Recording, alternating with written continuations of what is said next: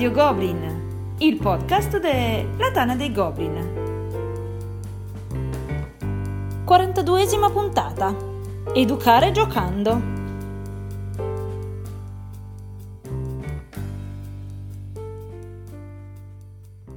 Un saluto a tutti e benvenuti a questa nuova puntata di Radio Goblin, il podcast della Tana dei Goblin ho nuovamente eh, veramente le, l'onore di avere ehm, tra i nostri ospiti un autore di giochi da tavola.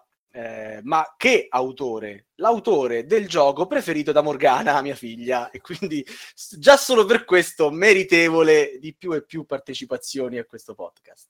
Avrete già capito tutti, parliamo di Gabriele Mari, che tra l'altro ha fatto giochini come Lettere da WhatsApp, Land for the Ring, insomma, niente proprio di meno che. Ciao a tutti, siamo qua di nuovo. Eccoci qua. E, ehm, al suo fianco eh, una new entry per questo podcast, ma che probabilmente torneremo a disturbare.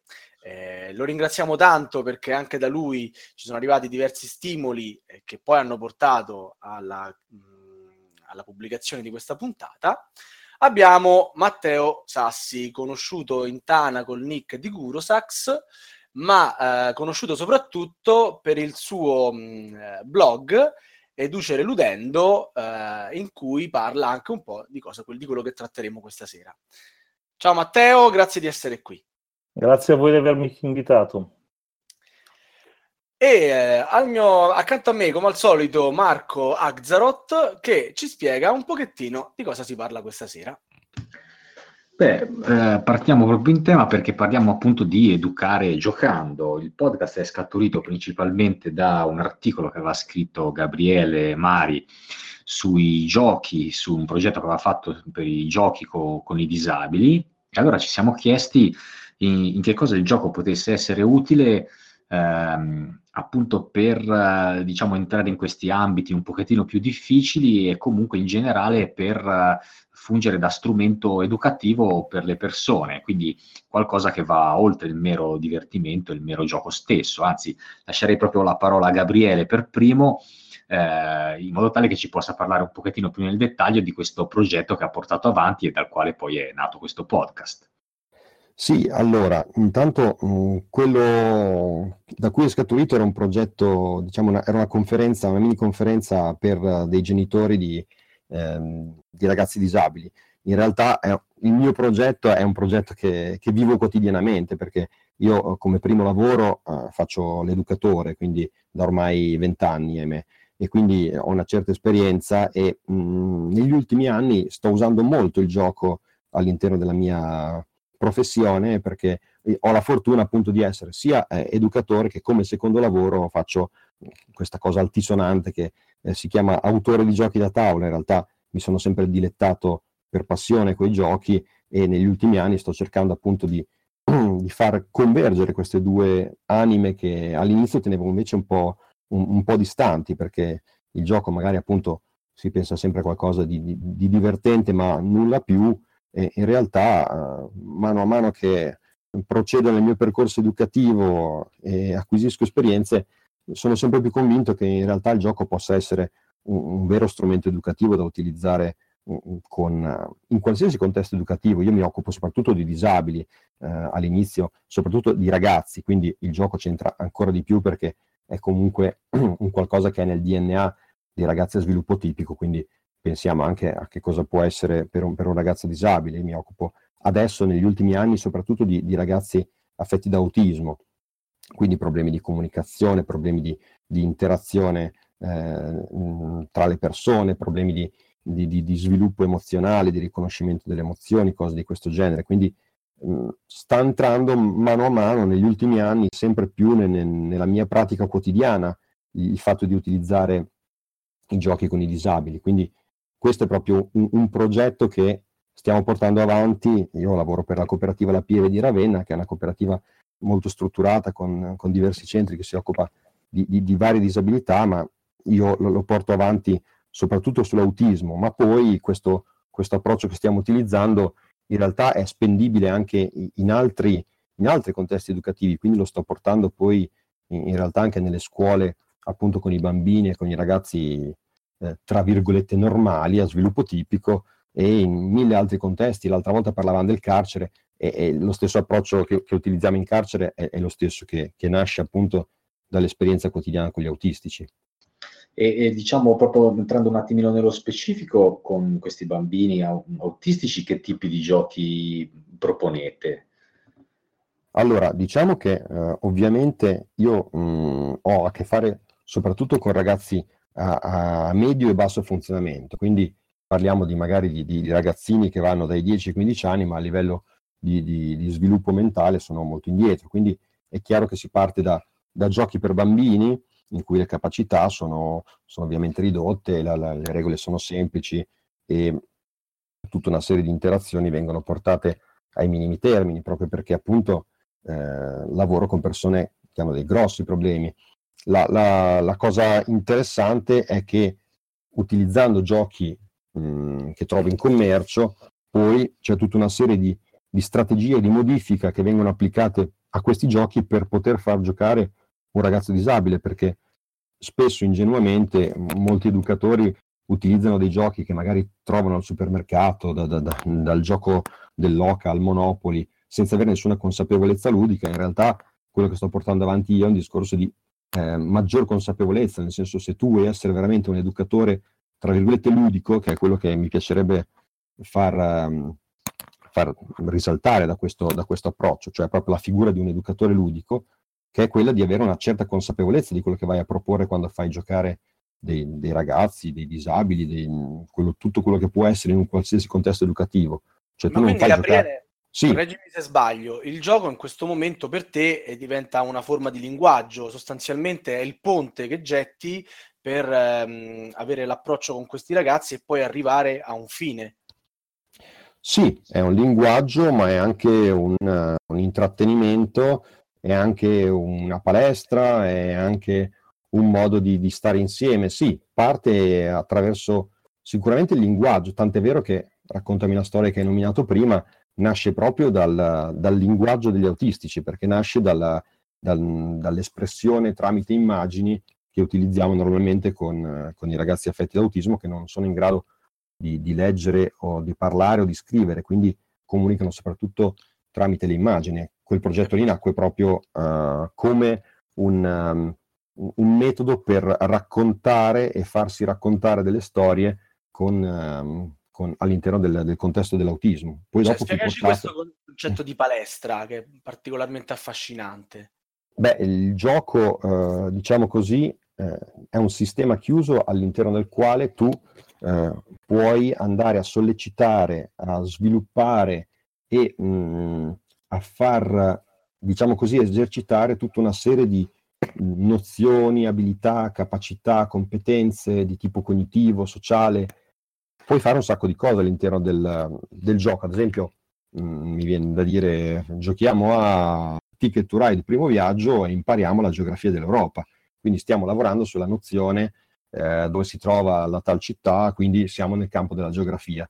Questo è una palestra, nel senso che io facendoti giocare, piano piano ti, eh, ti faccio capire, ti faccio imparare dove stanno le città dell'Europa, senza che tu ti sia dovuto smazzare una, una lezione di geografia.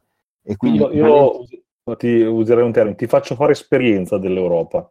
Assolutamente sì, è una cosa interattiva, quindi tu non, non la stai percependo come fatica, anzi ti stai divertendo, ma nonostante tutto, eh, anche se tu non ne sei consapevole, quando poi vedrai una vera cartina dell'Europa saprai bene dove sono le città, almeno quelle che sono nominate nel gioco. Quindi la palestra perché ti faccio ti metto in un recinto in cui ci sono delle regole, ci sono delle nozioni, ci sono delle capacità interattive con cui tu puoi avere a che fare e tu sperimenti sul campo quello che vuol dire avere a che fare con tutta questa serie di, di concetti. E quando hai finito la partita quando hai finito una serie di partite, sicuramente ne sai di più su questa cosa qui, ad esempio in questo caso didattico di geografia, ma può essere un, un, sperimentare un certo tipo di comportamento, eh, come si può essere nei giochi di ruolo, se devi contrattare con qualcuno, col mercante, potrebbe essere in, in soldoni l'interazione che puoi avere con un negoziante reale eh, quando tu puoi andare a comprare magari il giornale o il pane al fornaio. Quindi ci sono tutta una serie di cose che puoi simulare, diciamo così, all'interno del gioco, che poi dopo possono essere anche riproposte in chiave diversa nella realtà. Ad esempio, io con i miei ragazzi spesso facciamo un, gioco sulla, um, sulla, raccolta differenziata de, de, dei rifiuti e quindi un, un semplicissimo gioco in cui ci sono delle carte che riproducono le varie tipologie dei rifiuti e loro devono smistarle nei, nei vari bidoni che sono altrettante carte. Scusate.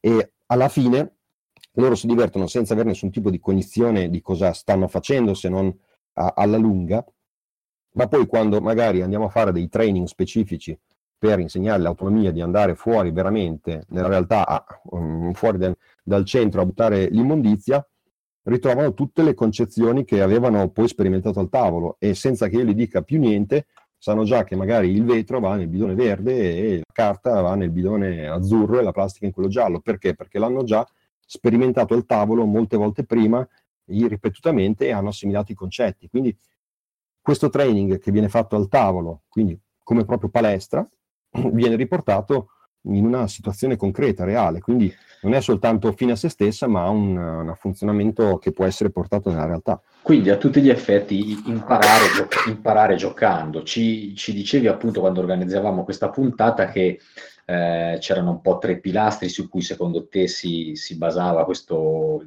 il gioco. Uno era la, la palestra, diciamo, con cui sviluppare abilità e competenze di cui ci hai parlato adesso, e, e, poi ce ne sono altri due, il sistema di regole e poi il gioco come aggregazione e integrazione. Ce ne parli brevemente di tutti e due, quindi partiamo dal sistema di regole.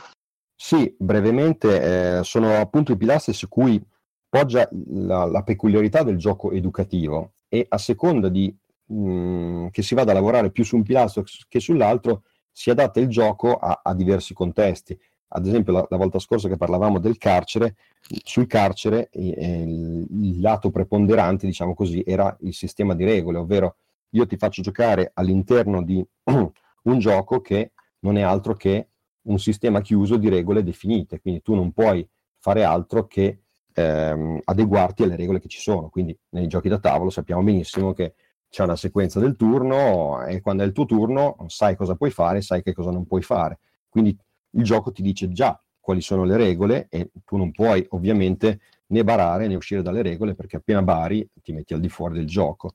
Quindi eh, in quel caso del carcere era molto importante, diventava quasi una metacognizione del fatto che tu stavi giocando con delle regole quando in realtà ti trovavi in un luogo, il carcere, perché avevi trasgredito delle regole e questo era già un, un riflettere sulla propria condizione, ma è molto importante anche e soprattutto quando vai a lavorare con i ragazzini della scuola con i ragazzini più giovani, in cui mh, mm, sappiamo bene quanto siano difficili da, eh, da, rispettare un certo tipo di regole della società e quanto sia difficile mh, mm, anche eh, ottenerne consapevolezza. Adesso i giovani di oggi si dice che non hanno regole perché i genitori non riescono a dare i no, eccetera, eccetera. C'è del vero, nel senso che sapere eh, come muoversi all'interno di un sistema di regole in cui io ho dei paletti, ma all'interno di questi paletti ho comunque un, una libertà di mossa, perché la mossa non è preordinata, ci sono un certo tipo di mosse che posso fare.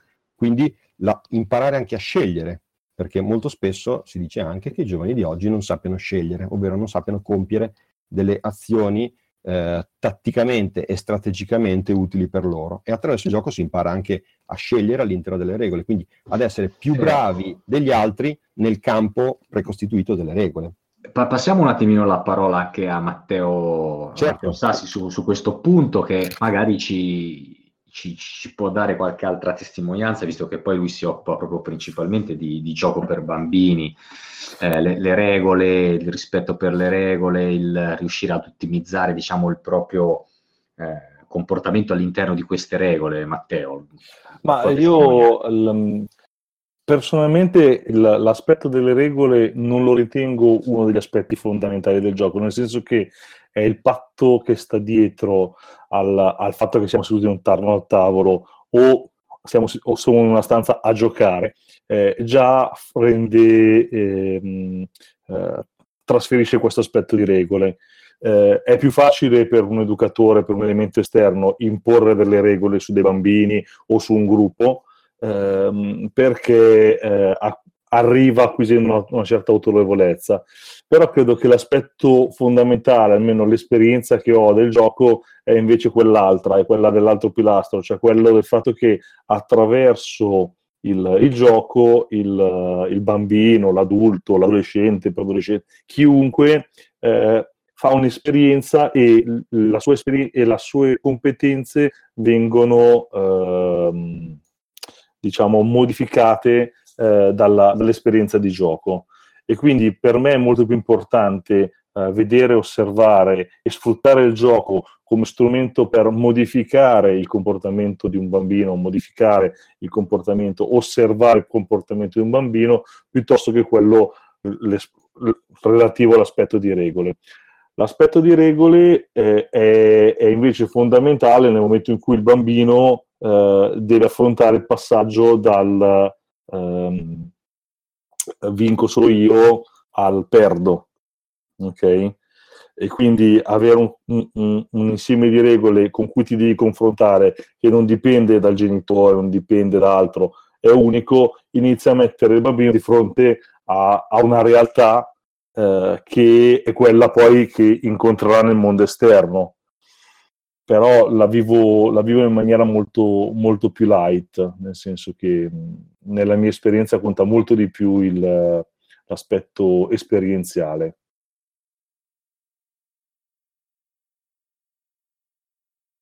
Ok, ok, diciamo comunque sono poi bene o male alla fine due, due aspetti che si integrano eh, in ogni caso penso in modo, in modo organico, è sempre anche difficile separare eh, separare le cose.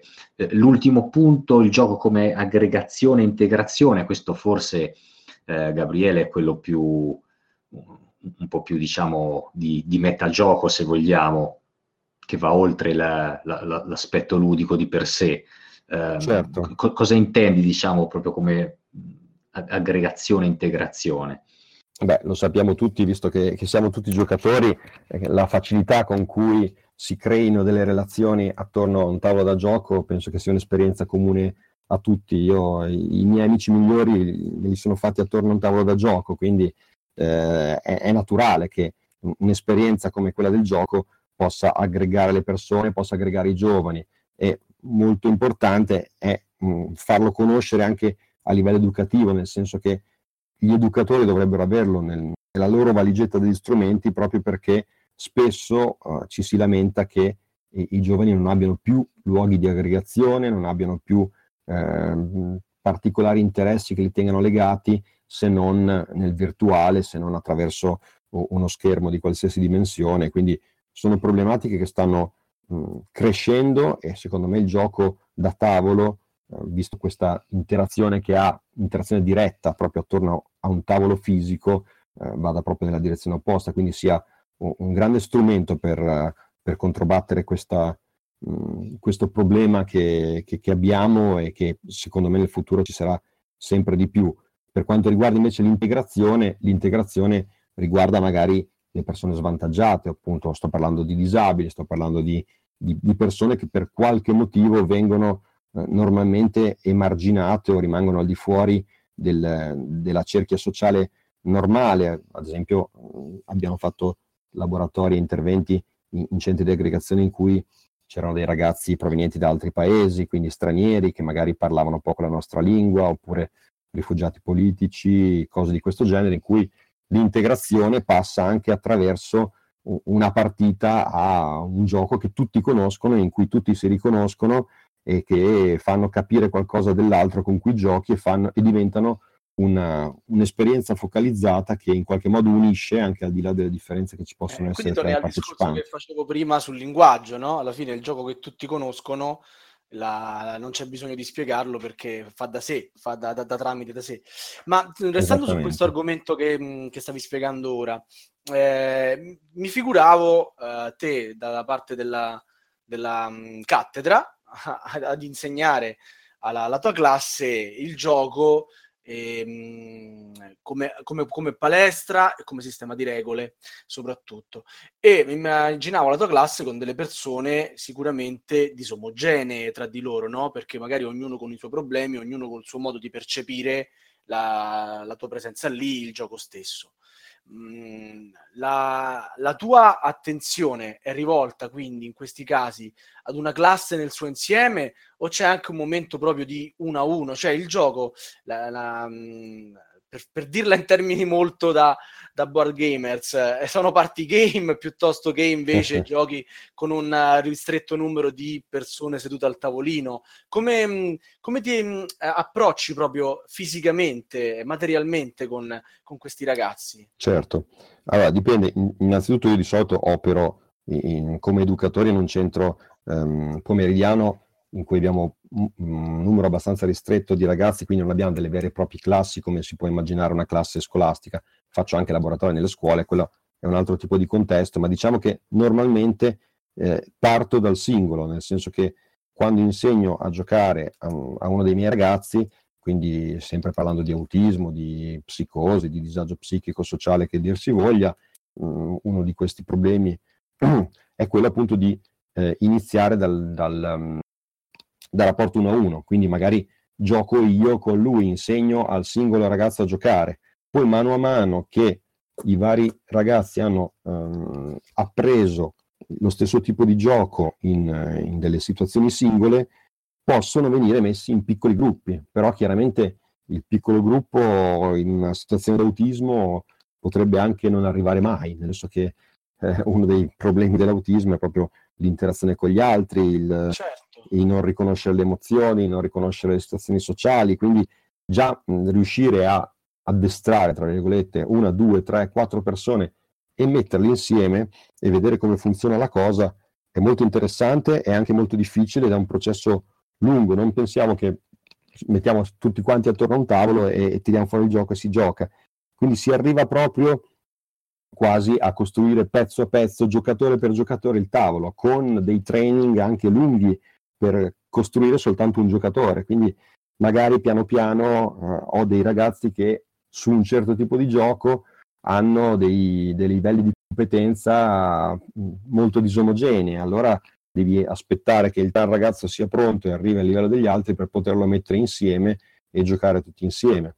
Chiaro che quando vai invece magari in una classe scolastica di ehm, ragazzi a sviluppo tipico in cui magari ci sono uno, due, tre disabili, si cerca comunque di fare una compensazione di tutto quello che può essere un, un livello medio e si cerca di sopperire facendo un gioco di gruppo in cui appunto ci si riesce ad integrare e anche i compagni danno una mano per sopperire la difficoltà del, del, del ragazzo. Quindi dipende molto dal contesto, però normalmente quando ci sono delle gravi disabilità si lavora sul singolo per poi cercare di creare gruppo. Ok, e quella è già una vittoria, immagino molto, una grossa vittoria. Io osservo molto il fatto che c'è un netto parallelismo eh, della tua esperienza eh, nell'ambito della disabilità con quello che c'è nel mondo del gioco per bambino, nel senso che ehm, eh, tu provi un'esperienza dilatata di quello che invece succede in ambito di quando fai un gioco con bambini tipicamente in età prescolare. Eh, perché in età prescolare hai delle difficoltà, hai il problema che i bambini hanno competenze talmente diverse che spesso metterli a giocare allo stesso gioco non sono pronti per poter giocare in maniera eh, corretta tutti insieme e quindi devi fare le stesse azioni che fai te in ambito di disabilità, eh, certo. avvicinarli, eh, aiutarli e farli superare. Eh, ovvio che i tempi sono completamente diversi perché un bambino normodotato magari in, nel giro di, di, due manche di partita recupera lo svantaggio iniziale, però poi c'è invece tutto il problema di, ehm, di sfiducia che magari o di rigetto del gioco, che se te lo prendi, lo butti nell'arena e eh, perde due, tre, quattro, cinque partite di fila, rimane sfiduciato e vede quel gioco come una cosa negativa e quindi hai, hai perso la partita educativa eh, certo. tua di, di proporre quel, quello strumento o, quel, o quell'esperienza, diciamo, più che strumento in questo caso. Sì, e sì, quindi, è verissimo.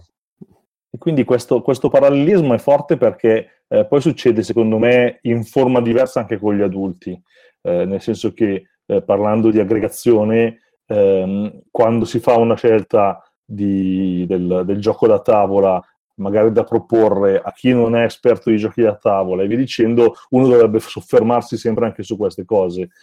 Nel senso che se io vado a proporre un'agricola, per l'esempio più, più eclatante, a un gruppo di persone che è lontano dal gioco da tavola, probabilmente potrei causare un rigetto del gioco da tavola uh, da, da, dalle persone che sono attorno. Quindi anche, anche in quel caso tutta questa, questa, similitudine che c'è nei diversi ambiti, nel fatto che il gioco è uno strumento ma che va introdotto con una, con una progressione, eh, è importante mantenerlo.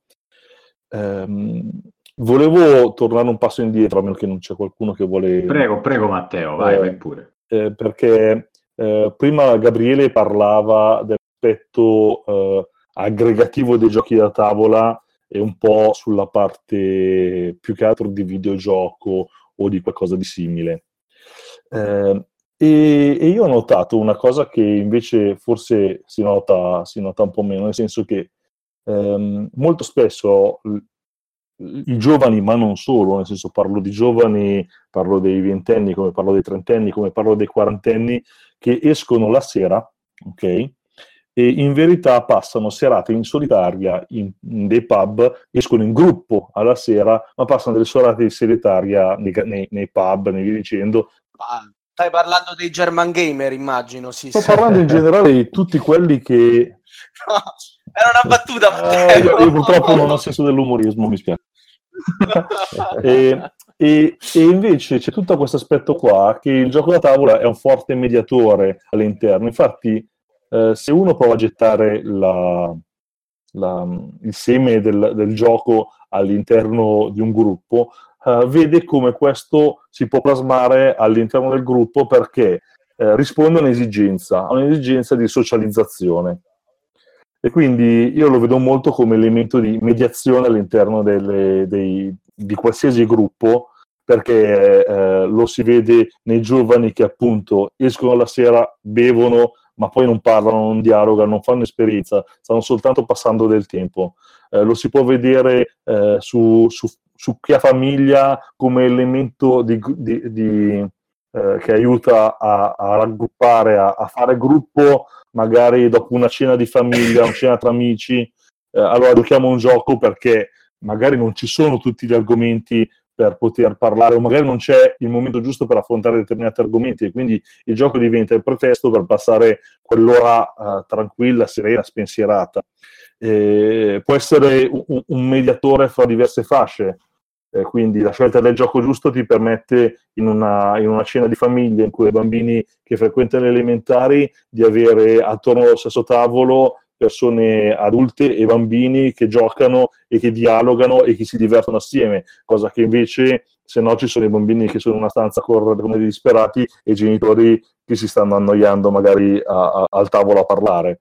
Quindi uno, uno, strumento educativo anche per ricostituire una certa, se vogliamo, unità familiare o comunque uh, sempli- banalmente sì, sì, infatti un po' successo che, che secondo me hanno in questo momento i giochi da tavolo e che è periodico perché eh, periodicamente il, il, gioco da tavolo viene riscoperto dalla società è proprio questo, è, è che al posto di avere un intrattenimento passivo come può essere il cinema, è un intrattenimento attivo, cioè dove io comunque sto facendo qualcosa e quindi mi sento partecipe del gruppo, eh, costruisco. Eh, questo, questo secondo me.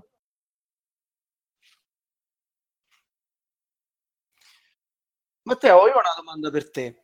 Eh, so che insomma, come me, hai una bambina piccola, ma non è di lei adesso che... cioè mi sto preoccupando di lei, ma per il futuro eh, mi hai raccontato che eh, la, mh, tra il tuo gruppo di gioco ci sono sì. anche i tuoi nipoti che invece spaziano come età anche a oltre ventenni, giusto? Ok. Eh, la, mh, ho proposto ai miei figli il gioco da tavola quando anche io ne ero mh, stato colpito, no? Sai, il momento quello iniziale di infatuazione massima. Ho proposto anche giochi eh, come Puerto Rico e alta tensione ai miei figli quando avevano 7-8 anni, quindi per capirci quale poteva essere quel momento di, di follia. E loro l'hanno eh, graditi, si sono divertiti, chi più chi meno, perché poi il mio figlio più grande un pochettino di meno e ha mollato prima, ma anche quello di mezzo ultimamente un po' sta perdendo questa eh, passione, eh, ovviamente cioè, a, a, a, favore dei videogiochi, che gli danno una soddisfazione immediata, che lo tengono a contatto con i suoi amici, perché oggi basta una, una connessione internet e bene o male chiacchiera con i suoi amici, che eh, avranno un'altra marcia sicuramente rispetto a chiacchierare con suo padre. E, e, quindi, insomma, al mio tavolino sempre più spesso adesso io ci trovo Morgana e per carità a me va benissimo, ma come faccio? Dammi un consiglio a riportare al tavolino eh, ragazzi di 15-16 anni eh, e a, a ricatturarli eh, in questo mondo? È una domanda che io ti faccio come personale, ma ti assicuro che eh, in Tana dei Goblin spessissimo viene fuori questo argomento di figli eh, adolescenti che prendono un pochettino un'altra strada, che poi per allora, carità diciamo... Considerato che normale, è eh. perfettamente normale nella fase eh, adolescenziale il cercare il gruppo rispetto a, a, al cercare il genitore, e quindi questo te lo... Cioè, me lo aspetto anch'io da mia figlia quando sarà il momento. Diciamo che il problema principale secondo me è l'errore a priori, nel senso che ehm, Innanzitutto eh, io sono uh, dell'idea che bisogna rispettare il più possibile l'età di gioco del bambino, ovvero più si anticipa giochi eh, quando è in fase eh, di, uh, di, fanciullezza, diciamo, quando è alle elementari, si anticipano giochi complessi, eh, più lui avrà provato quell'esperienza in quel momento della vita, quindi li vedrà come giochi per bambino, più lui ehm, avrà difficoltà a vedere il gioco come strumento eh, per giocare con altri, eh, eh, con altri suoi coetanei. Cioè, eh, se tu proponi un'alta tensione a un bambino di 7-8 anni, eh, questo non avrà lo strumento per poter proporre alta tensione ai suoi compagni di 7-8 anni che vengono da famiglie in cui il gioco da tavola non è presente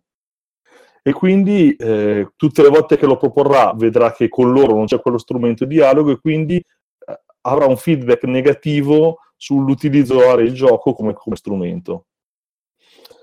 Il mio consiglio da dare a tutti noi gamers, hard gamers, è quello di eh, aspettare i, te- i, tempi del bambino. Quindi a sette anni gli proponi il gioco giusto per sette anni, quando arriverà a otto gli proporrai i giochi a otto, quando arriverai a dieci vedrai che vorranno giocare ancora con te, perché gli starai proponendo qualcosa di nuovo e che magari loro potranno ripetere nel momento in cui c'è il passaggio di, di età al gioco un po' più complicato, quando arrivano a 14 anni eh, e, e scoprono di poter giocare, che ne so, a uh, Assalto Imperiale, perché prima è un po' difficile come gioco completamente da gestire da solo.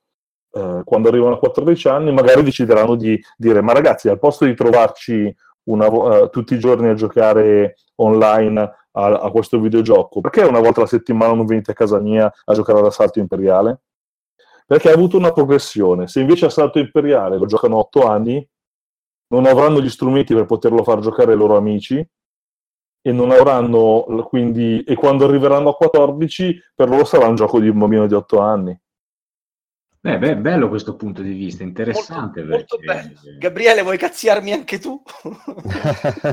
no, no, sono, sono, sostanzialmente d'accordo con Matteo. Eh, è quello che faccio anch'io con i miei figli perché spesso loro spingono, attratti magari dalle tematiche, e vogliono giocare sempre giochi per eh, età superiori perché vedono che ci, gioco, ci gioca il babbo con i suoi amici e quindi eh, giochiamo, giochiamo, vogliamo giocare anche noi a The Doctor, altre cose, ad Ascent o altre cose del genere. Però chiaramente eh, l'esperienza sì deve essere quella in cui riescono a padroneggiarla, quindi magari al di là della partita che gli fai provare, gli fai vedere com'è il gioco, perché chiaramente il vietare qualcosa è assolutamente sbagliato, però gli fai capire che non è quello il momento, che arriverà magari il momento però sicuramente magari la tematica può essere poi riproposta anche in altri giochi, quindi magari ho visto che gli piace il dungeon crawling, allora magari non facciamo Descent, facciamo qualcosa di più semplice, andiamo a fare un Hero Quest con i tuoi compagni di scuola, quindi dipende molto da, appunto dalle, dalle, competenze e da come glielo proponi e se lui riesce a padroneggiarlo e se riesce magari a coinvolgere anche i suoi compagni di scuola, i suoi compagni de, de, dell'attività sportiva e riesce a giocarlo anche senza di te, perché quello è importante appunto perché altrimenti se non ce la fanno si scornano e tornano a giocare a Fortnite online e di andare. Esatto, esatto. C'è anche da dire che eh, secondo me ogni tanto dobbiamo tirarcela un po', cioè dobbiamo fare un po' le, le fighette con, con, i nostri figli. Cioè, eh, noi saremo, saremo, sicuramente sempre contenti che ci chiedano di giocare, ma ogni tanto digli no, guarda, adesso cioè, non ho voglia io, nel senso, eh, gli fa venire ancora di più voglia di poterci giocare. Sì, sì, sì, chiaro. Non so se mi spiego. Cioè, l'eccess- l'eccessiva disponibilità nostra e soprattutto il problema grosso che noi abbiamo è la voglia di giocare qualcosa che dia soddisfazione a noi, eh, vanno un po' miscelate nella, nella, maniera giusta, deve essere una buona insalata, nel senso, eh, devi, devi, devi, avere te soddisfazione, quindi te devi sceglierti i giochi che, eh, che puoi fare con tuo figlio eh, in maniera che siano, diciamo, eh, positivi per te e per lui, perché entrambi provate una buona esperienza di gioco. Uh, e poi ogni tanto devi fargli capire che forse è meglio che gioca qualcos'altro, perché non può eh, essere un divoratore di giochi da tavola uh, seriale a 7 anni, 8 anni, perché dopo li, arriverà il momento in cui non li, vorrà, non li vorrà più vedere, per poi andare a riprenderli uh, dopo, eh, nel senso che vedrete, eh, non so quanti anni hanno i tuoi figli. 14 e 13 in questo momento. 14 e 13, eh, vedrete che il, quando arriveranno sui 20 anni rientreranno pieno, a pieno titolo, inizieranno a chiederti, diventerai il loro spacciatore di giochi e ovviamente ti chiederanno. Io ad esempio che ho due gruppi di nipoti, nel senso che ho un fratello che ha tre maschi e un fratello che ha tre femmine, ehm, ho fatto scelte particolari con loro di proposte di giochi eh, che tipicamente gli regalo. Eh, e sono, e, e, ho fatto in un caso delle scelte positive, nell'altro caso delle scelte non troppo positive. Eh, con il gruppo di ragazze, probabilmente cercando di assecondare il fatto che ehm, il gioco femminile è un po' più, è un po' più ostico, ho sempre proposto dei fammi, dei departi e ancora adesso che la più grande ha 22 e la più piccola ne ha, ne ha 15 o 16, eh, ogni anno si aspettano il gioco da tavola eh, regalato dallo zio perché sarà il gioco che porteranno eh, a far conoscere a tutti i loro amici. Eh, con i maschi ho puntato invece, siccome erano maschi, sicuramente saranno impallati di gioco, ho puntato a dei giochi di taglio un po' più strutturato, un po' più alto e ho commesso l'errore e facevano difficoltà a giocarlo loro in casa e sebbene regolarmente ci giocano con gli amici, non ho visto partire eh, una, diciamo, la scimmia della, del gioco da tavola quanto mi sarei aspettato. Eh beh, Anche loro si aspettano ogni anno... troppo forti, diciamo. Che la, la, l'appetibilità del videogioco è superiore a quella del gioco da tavola, anche graficamente. Non è, non è superiore, è che necessita meno fatica. Esatto. Da, dalla, la, mm, il premio immediatamente, no? La, la, la, mossa giusta ti fa vincere, eh, strutturare una partita per vincere a, a un gioco da tavola eh, richiede molto più impegno. Questo sì, sono assolutamente d'accordo con te. Mm, mm, mm no, non è quello, cioè eh, quando ho regalato al salto imperiale ai miei nipoti, eh, che gli è piaciuto tantissimo perché sono fan di Star, Star Wars eh, e altro, Um, comunque non l'hanno secondo me usato quanto avrei, avrei, avrei, sperato. Perché? Perché già pensare al fatto che ha un setup di tempo, quindi eh, la primi 20 minuti li passa a tirare fuori e a cercare i pezzi. Poi giochi il gioco e ti dà soddisfazione, poi hai altri 20-30 minuti a mettere a posto. E questa cosa, questo tempo qua è morto, cioè non esiste nell'ambito dei, dei videogiochi, la console inizi. Senza e contare, quindi... scusa Matteo, che i, i, giochi da tavolo hanno dei regolamenti che vanno letti e già questo qui è uno scoglio che molto spesso spaventa anche gli adulti e i ragazzi ancora di più. Quindi la lettura del regolamento eh. è veramente uno scoglio che il eh. videogioco ovviamente non ha. Premi, c'è il tutorial e vai. Loro hanno lo zio tutorial, quindi non è questo. sì, sì, certo, però poi dopo quando sono da soli e non c'è lo zio tutorial, non c'è il babbo Gabriele, vedo che sì. se non eh, fanno lo scarto sì, no, di andare a, a, leggere il regolamento, eh, li perdi lì. E mm, c'è poca proprio eh, sì, la, la, la, disabitudine alla lettura è un altro grosso problema dei giovani d'oggi. C'è la disabitudine alla lettura e poi il fatto che magari un gioco come Assalto Imperiale non ha un regolamento per forza funzionale. E quindi eh, diciamo che eh, mi trovo spesso a, a, guardare dei giochi di, di, di target uh, medio, cioè quelli per, uh, per, il, per, gli adolescenti, e vedo che hanno dei manuali, che non dico che siano i manuali di Dungeons Dragons, che sono uh, mille pagine con regole che si contraddicono a vicenda, però spesso si arriva a delle situazioni in piccolo del genere, quando invece qualcosa di più lineare darebbe loro un'esperienza di gioco più diretta. E quindi... Sì, però purtroppo siamo m- molto più in basso, nel senso che già mh, mm, io ho visto giovani che non riescono a capire Bang leggendolo o, o altri giochi veramente, eh, tra virgolette, stupidi, però se non, sì, sì. Mm, lo scoglio di due pagine da leggere diventano, diventano veramente e, ostici. E, e, qua se vogliamo può entrare in gioco quel, una delle, delle, cose, diciamo, collaterali al gioco da tavolo e che forse è... Mm, una, una cosa unica e, e positiva in, in quest'hobby ed è, sono le associazioni, per esempio. Se uno ha la fortuna anche di avere un'associazione eh, vicina, a portata di mano, magari questo meccanismo viene maggiormente stimolato, oltre al discorso sulla socialità, sull'integrazione e, così via. Ovviamente non tutti ce la possono avere vicina, però è, anche quello è un, un grosso aiuto, un bel aiuto. Assolutamente sì, sono importantissime le associazioni, come lo sono le fiere in cui si va a provare i giochi e tutto quello che può essere una socialità di questo genere, ben venga, cavolo.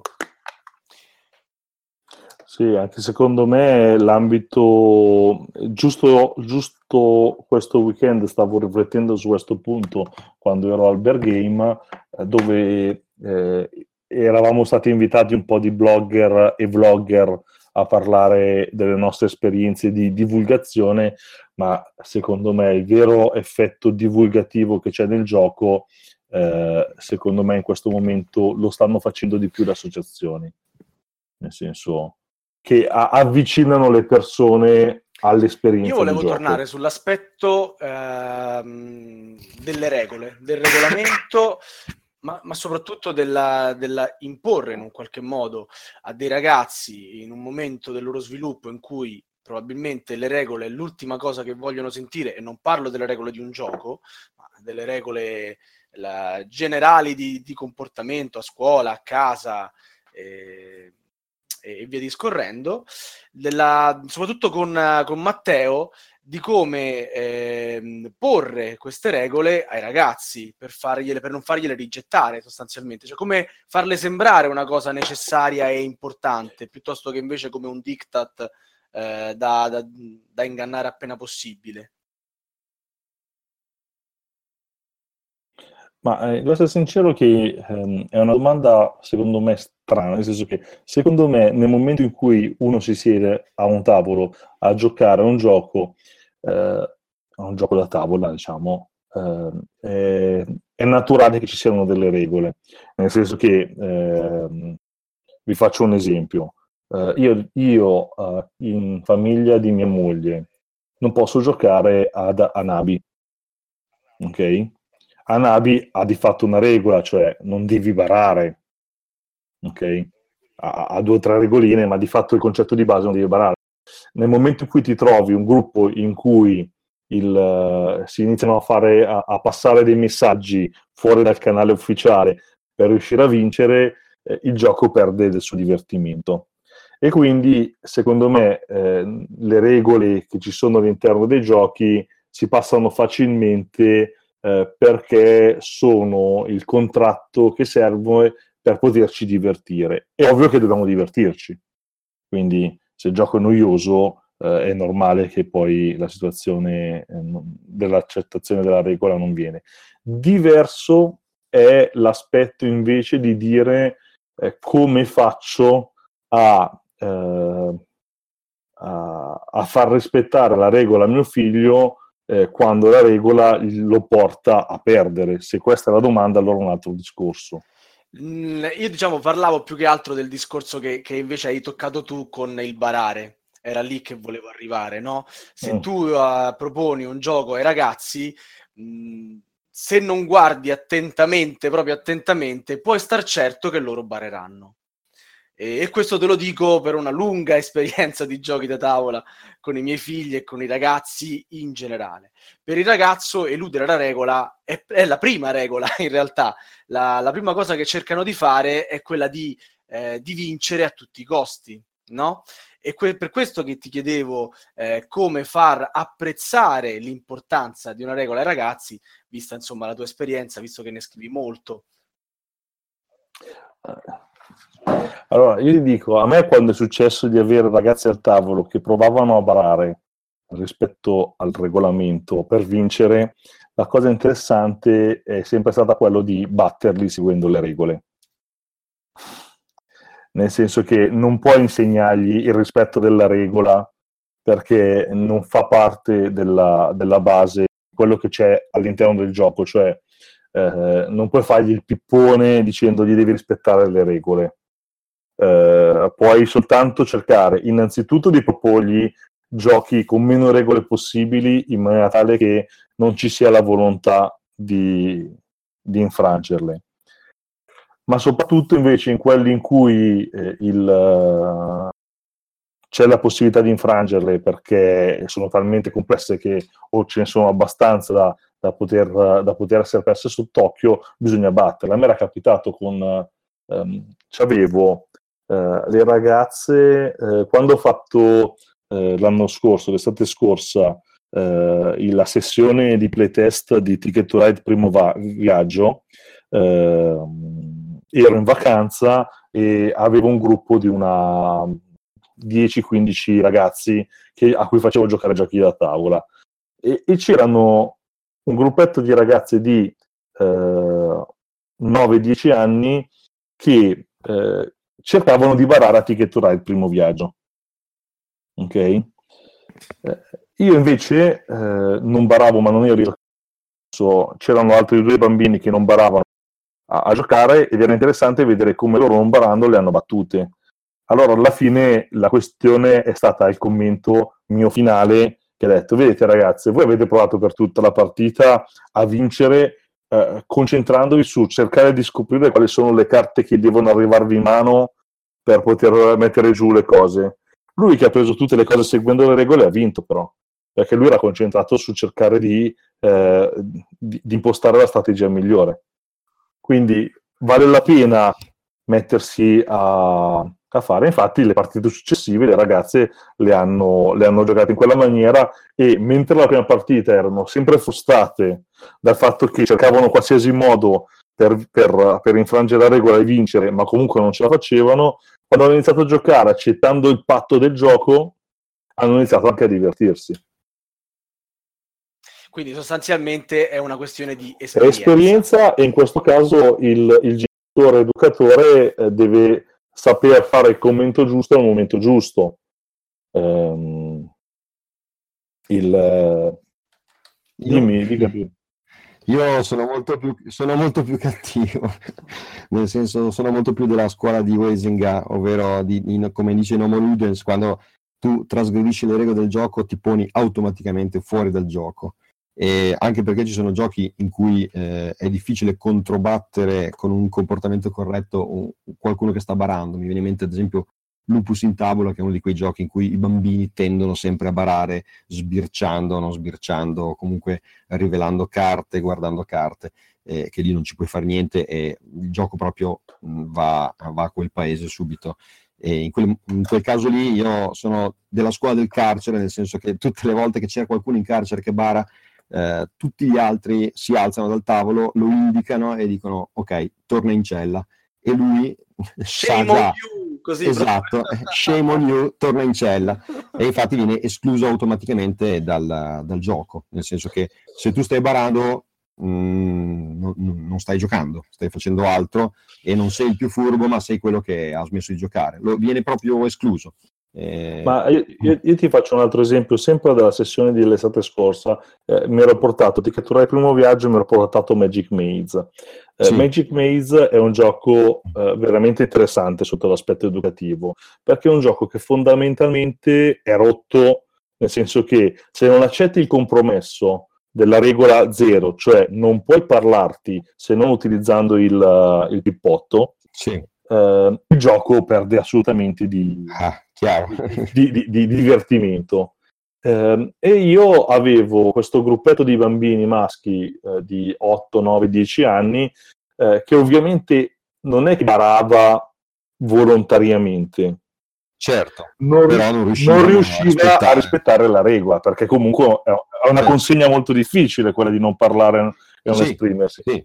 E in quel caso um, il, il, compito mio da osservatore eh, educatore in quell'ambito eh, era quello di riportarli sempre sulla retta via e quindi eh, ri- certo. fare il reminder della regola, perché poi anche qua eh, barano perché vogliono vincere o non riescono a seguire la regola, sono due aspetti diversi. Certo. Eh, diciamo certo, che nella foga sì. di un gioco come Magic Maze è difficile distinguerlo e anche lì è stato certo. interessante vedere come ehm, lì c'è stata proprio una crescita. Loro hanno fatto, credo, una, una, una, quindicina di partite durante la vacanza a Magic Maze. Eh, hanno fatto 12 partite sul primo scenario, perdendo sempre a, a, con la porta chiusa in faccia sui denti che gli faceva male, e, però piano piano a, avevano tutto il problema di, co, di cooperazione e io avevo, ero lì a guardarli e a correggerli nell'atteggiamento, negli atteggiamenti reciprochi.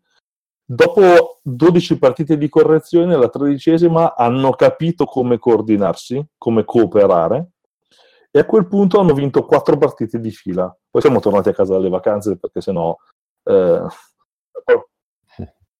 Proba- probabilmente in quel caso lì non c'era la, la esplicita desiderio di barare, ma c'era proprio un'approssimazione della regola. Ma, ma io ero, sono sicuro che se non ci fossi stato io presente a fare da, uh, diciamo, da arbitro, uh, loro cosa ah, avrebbero certo. fatto? Avrebbero detto, no, beh, dai, però ce l'abbiamo fatta. Quante volte ci è capitato anche a noi in qualche gioco cooperativo dire, vabbè, dai, cioè, ho, ho sbagliato ad aprire quella porta, vabbè, faccio finta, ho aperto quell'altra è, è naturale perché poi cioè, l'esperienza di gioco deve essere positiva. Ehm, però in questo caso, eh, se li lasci a loro, in molti giochi eh, lo, la possibilità che, che barino è naturale, ma perché non hanno lo strumento per capire che devono rispettare quella regola. No. Certo. E, e, con questo ci colleghiamo anche diciamo, un po' all'ultimo punto che, che, avevamo nella nostra scaletta, che poi è imparare a perdere, perché in fondo se loro tentano di barare perché probabilmente hanno pa- paura di perdere, invece è un gioco da tavolo, diciamo normalmente se si gioca in quattro, tre devono saper perdere perlomeno ogni volta, no? E, e questo è un concetto educativo da, da... E uno deve saper vincere, stava dicendo Gabriele che... Eh beh, certo sì, sì, sì. anche uno deve vincere, però insomma, statisticamente, a mio avviso, sei veramente bravo, sono più le volte che perdi che non quelle che vinci, quindi uh, anche questa è una cosa da, da passare a livello di, di educazione, no? Sì, la, è uno dei passaggi fondamentali della, uh, della crescita del bambino, l'accettare la sconfitta. Accettare la sconfitta è accettare il proprio limite, e quindi eh, è confrontarsi col fatto che sei, adesso la, la, la, dico in una forma che sembra molto grande, che sei un mortale, okay? che non sei onnipotente, che sei mortale. Ehm, e quindi eh, come fare eh, dipende molto dalla fascia d'età a cui il bambino si approccia al gioco. Nel senso che se bamb- su un bambino di 4, 5, 6 anni ci sono determinate eh, azioni che uno può cercare di fare per aiutarlo ad accettare questa cosa. Di fatto non bisogna mai regalargli una vittoria. io nei miei articoli su Io Gioco l'ho proposto più volte, la cosa migliore con un bambino che ha difficoltà eh, ad accettare la, la, sconfitta ed è in età prescolare, da un lato è usare il gioco cooperativo e quando è il momento di perdere si perde tutti assieme e quindi vuoi dire anche papà perde. E quindi perché tu non lo puoi accettare, ci mettiamo dalla stessa parte, giochiamo a conto. Nel momento in cui facciamo un gioco competitivo e c'è una differenza tale per cui eh, io posso facilmente batterlo, eh, l'unica cosa da fare se voglio farlo giocare è introdurre un handicap mio. E quindi a, a, a, a double e chiudo gli occhi per i primi tre secondi e poi guardo adesso per, per dare un esempio e e Gabriele invece a livello invece di disabili o ragazzini autistici questo concetto come riesce a farlo passare? Ma eh, diciamo che il concetto di vincere o perdere eh, molto spesso eh, è al di là, nel senso che eh, l'orizzonte è finire la partita e eh, a volte quando lavoro con ragazzi molto gravi capire hai vinto tu ho vinto io passa quasi in secondo piano come concetto. L'importante è essersi divertiti e, e il divertimento è durante la partita. Spesso il, è uno dei concetti su cui sto lavorando adesso, è difficile far capire una situazione di vittoria o di sconfitta e il perché dovrei essere contento quando vinco e perché dovrei essere triste quando, eh, quando perdo. Eh, è molto molto particolare proprio perché stiamo lavorando sulle emozioni. Eh, è più semplice, molto più semplice tirare un dado e muovere una pedina perché stai usando delle competenze tra virgolette concrete, ma il, il capire perché devo essere contento o non contento in un campo come l'autismo è, è veramente eh, difficile. Spesso sono sempre contenti perché hanno giocato e quello diventa il loro, il loro vincere, cioè già sta, il fatto che stai giocando ti stai già divertendo. Poi ha vinto lui, ha vinto l'altro, a volte alcuni non si rendono nemmeno conto. Beh, Quindi... non, è, non, è, però un concetto così, così, astruso e anche così, diciamo, particolare. In fondo il, il, bello del gioco da tavolo dovrebbe essere proprio quello, già solamente giocare e stare insieme attorno a un tavolo. Assolutamente Poi, sì. Chi vince, chi perde è secondario, no? Forse anzi è, è, superare talmente tanto il concetto di, di, di accettare la, la, sconfitta da, da dimenticarselo è, è, il passo finale. Sì. Andrebbe spiegato io... anche a tanti adulti, eh? Cioè, no? sì, sì, ma infatti cioè, anche in quella direzione, ha voglia. Io do, do una, um, un aspetto che secondo me sul bambino può funzionare comunque meglio, nel senso che, come eh, diceva Gabriele, per i ragazzi autistici eh, l'importante è essere, aver giocato. Eh, una delle cose su cui noi genitori possiamo puntare durante il gioco da tavola col bambino è quello di eh, fargli vivere meglio l'esperienza di gioco eh, proponendo, eh, cioè adesso faccio un esempio, eh, quando io, quando, io, spiego la casa dei sogni, ehm, io cerco di far trasmettere al bambino l'esperienza che deve provare nel costruire le varie stanze della casa. E a quel punto il bambino è talmente focalizzato su realizzare una casa che è bella per lui, ok? Che gli importerà di meno del risultato finale. Ok? Ehm, e, e, credo che sia un po' l'aspetto similare a quello che, che succede a Gabriele con, con i ragazzi con, con sì, disabilità. Sì, ma è un bel, un bel concetto eh. che, che, può passare anche con gli adulti. L'altro giorno c'era un articolo in Tana, un editoriale che parlava dei, dei party game e diceva questo party game ha avuto talmente tanto successo nel mio gruppo che non abbiamo neanche usato i punti. Certo. anche a me a volte capita con, con sì, diversi sì. party game. E in fondo è, è una cosa molto bella e positiva. Ma infatti io con i miei figli spesso gli dico, al di là che tu abbia vinto o che abbia perso, ti è piaciuto come hai giocato, come è andata la partita e cerchiamo magari di analizzare il perché si è vinto o si è perso. È stato lui è fortunato e ha vinto perché è stato fortunato o è stato più bravo di te? Tu che cosa hai sbagliato? Che cosa non è andato bene? E quindi anche l'analisi della sconfitta è importante, al di là dell'emozione, della rabbia che può suscitare, far calare tutte queste certo. emozioni e dire ok, guardiamo perché, perché hai vinto o perché hai perso. Quindi questo è molto importante, l'analisi del, della partita.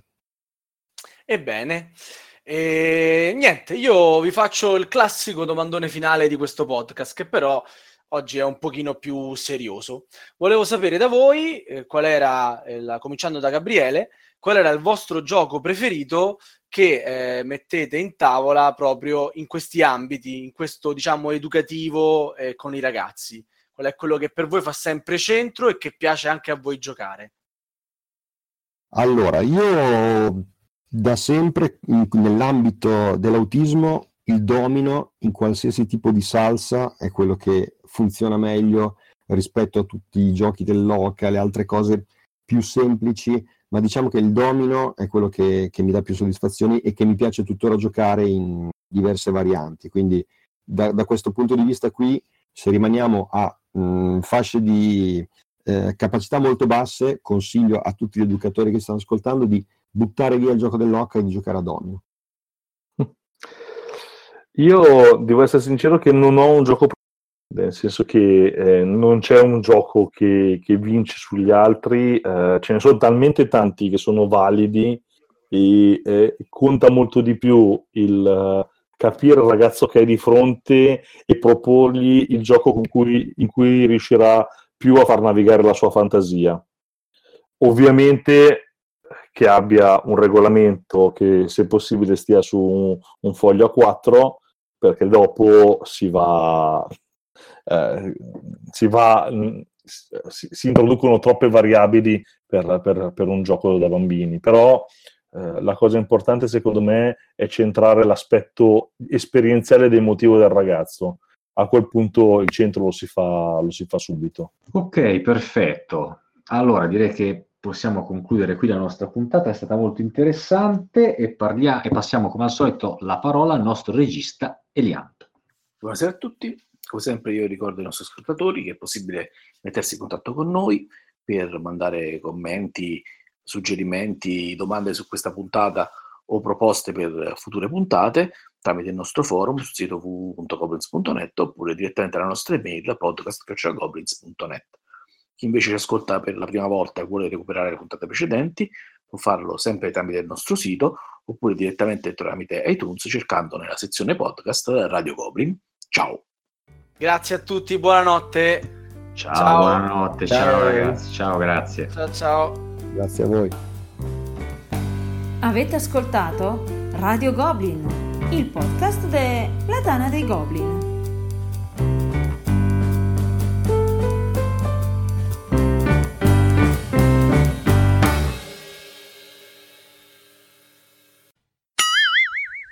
Ma quindi per i nostri bloopers, Gabriele, da, parlaci un po' dei tuoi progetti presenti, futuri. Allora, presentissimi, stiamo pompando la campagna di King of Con su Kickstarter, che è un gioco in cui crediamo molto, fatto in collaborazione con Lega Nerd. Un bel gioco che, in cui ovviamente io non sono l'autore, ma ho partecipato pesantemente allo sviluppo tramite Cobblepot e quindi è iniziata l'8 maggio la campagna, quindi siamo appena, appena partiti, ma ci sta dando già delle buone soddisfazioni. Quindi, Qual è il termine ultimo per sottoscrivere la campagna? Quando scade? Eh, dovrebbe essere un mese, quindi direi primi di giugno. Primi mi di sembra, giugno. Mi sembra siano 30 giorni, mi sembra. Siamo partiti, e quindi siamo partiti l'8, vedrai. Quindi che... Sta andando e... bene? Sta andando molto bene, anche perché è una cosa un po' trasversale, perché è la prima volta che Lega Nerd si mette in gioco letteralmente per fare un gioco da tavolo e quindi eh, ci crediamo molto e siamo molto contenti. Dovunque lo portiamo nelle fiere la gente si diverte e quindi non vede l'ora di comprarlo e questo ci piace perché un Kickstarter che puoi veramente provare, non solo magari sbavare sulle miniature che noi non ne abbiamo, quindi dobbiamo andare sulla sostanza e non su, sugli optional e quindi siamo molto contenti. Senti, i tuoi personali invece abbiamo qualche novità su cosa per allora, eh, diciamo che mh, mm, non è che possa dire molto, nel senso che ho eh. un, un, contratto chiuso per un gioco per bambini barra ragazzini che è da tanto che è lì e quindi spero che veramente si riesca a concludere. E poi mh, co- col mio nome diciamo che per adesso non ci sono altre cose all'orizzonte concretizzate, ma ce ne sono in, in divenire. In realtà con Cobblepot sempre dalla parte dello sviluppo perché ultimamente sono molto sbilanciato sul settore sviluppo e quindi molti progetti segu- li seguo anche se non appare poi il mio nome tra gli autori e quindi faccio del gran lavoro di ambientazione, di regolamento e cose di questo genere che mi prendono ovviamente sacco di tempo, però grande soddisfazione. A me piace Cioè, di solito uno quindi... comincia Mm. a fare il ghostwriter e poi dopo firma le cose col suo nome, no? Tu fai il contrario. Prima fai No, i gioconi e dopo ti metti dietro a fare il ghostwriter. Sì, sì, anche, anche, ma non è neanche tanto Ghost, perché alla fine poi con l'ambientazione e tutto dai una bella botta al gioco, dai una bella direzione, quindi è proprio quasi una, una direzione artistica, tra virgolette, non, non per la grafica, ma quantomeno per, per, l'ambientazione, la tematica, l'emozionalità del gioco. eh, Sto direzionando molto alcuni progetti, quindi magari arrivano autori più alle prime armi o che hanno pubblicato poche cose, quindi c'è bisogno di stradare un attimo eh, certi tipi di progetti e quindi lavoro molto per far crescere appunto questi, questi giovani autori che magari hanno molto entusiasmo e poca esperienza, quindi mi piace anche questa cosa qui. Capito. Matteo, invece dai, facci cavolo tre titoli. Qual è il gioco preferito da tua figlia? Ah, devo andare in video in camera sua. Con chi gioca tua figlia? Allora, il gioco preferito di mia figlia, eh, se posso dirne uno, è sicuramente nella sua, nei vari anni che ha giocato, è stata Miemi, Salviamo in Centopia della Clementone di, di Francesco Berardi. Quello è stato il gioco che mia figlia ha letteralmente consumato sul tavolo. Eh, poi ultimamente eh, ama molto eh, Level 9 della, della Da Vinci, anche se giochiamo con le regole per kids che ho postato nel mio blog eh, e che anche Da Vinci sta utilizzando ogni tanto in giro per far giocare i bambini più piccoli di 8 anni perché altrimenti non hanno le competenze per poter vincere. E poi sai, eh, abbiamo talmente tanti giochi che è difficile, cioè, ad esempio, in questo momento ha un hype pazzesco su Happy Salmon. Sì, gli piace. Mamma mia. Sì, sì.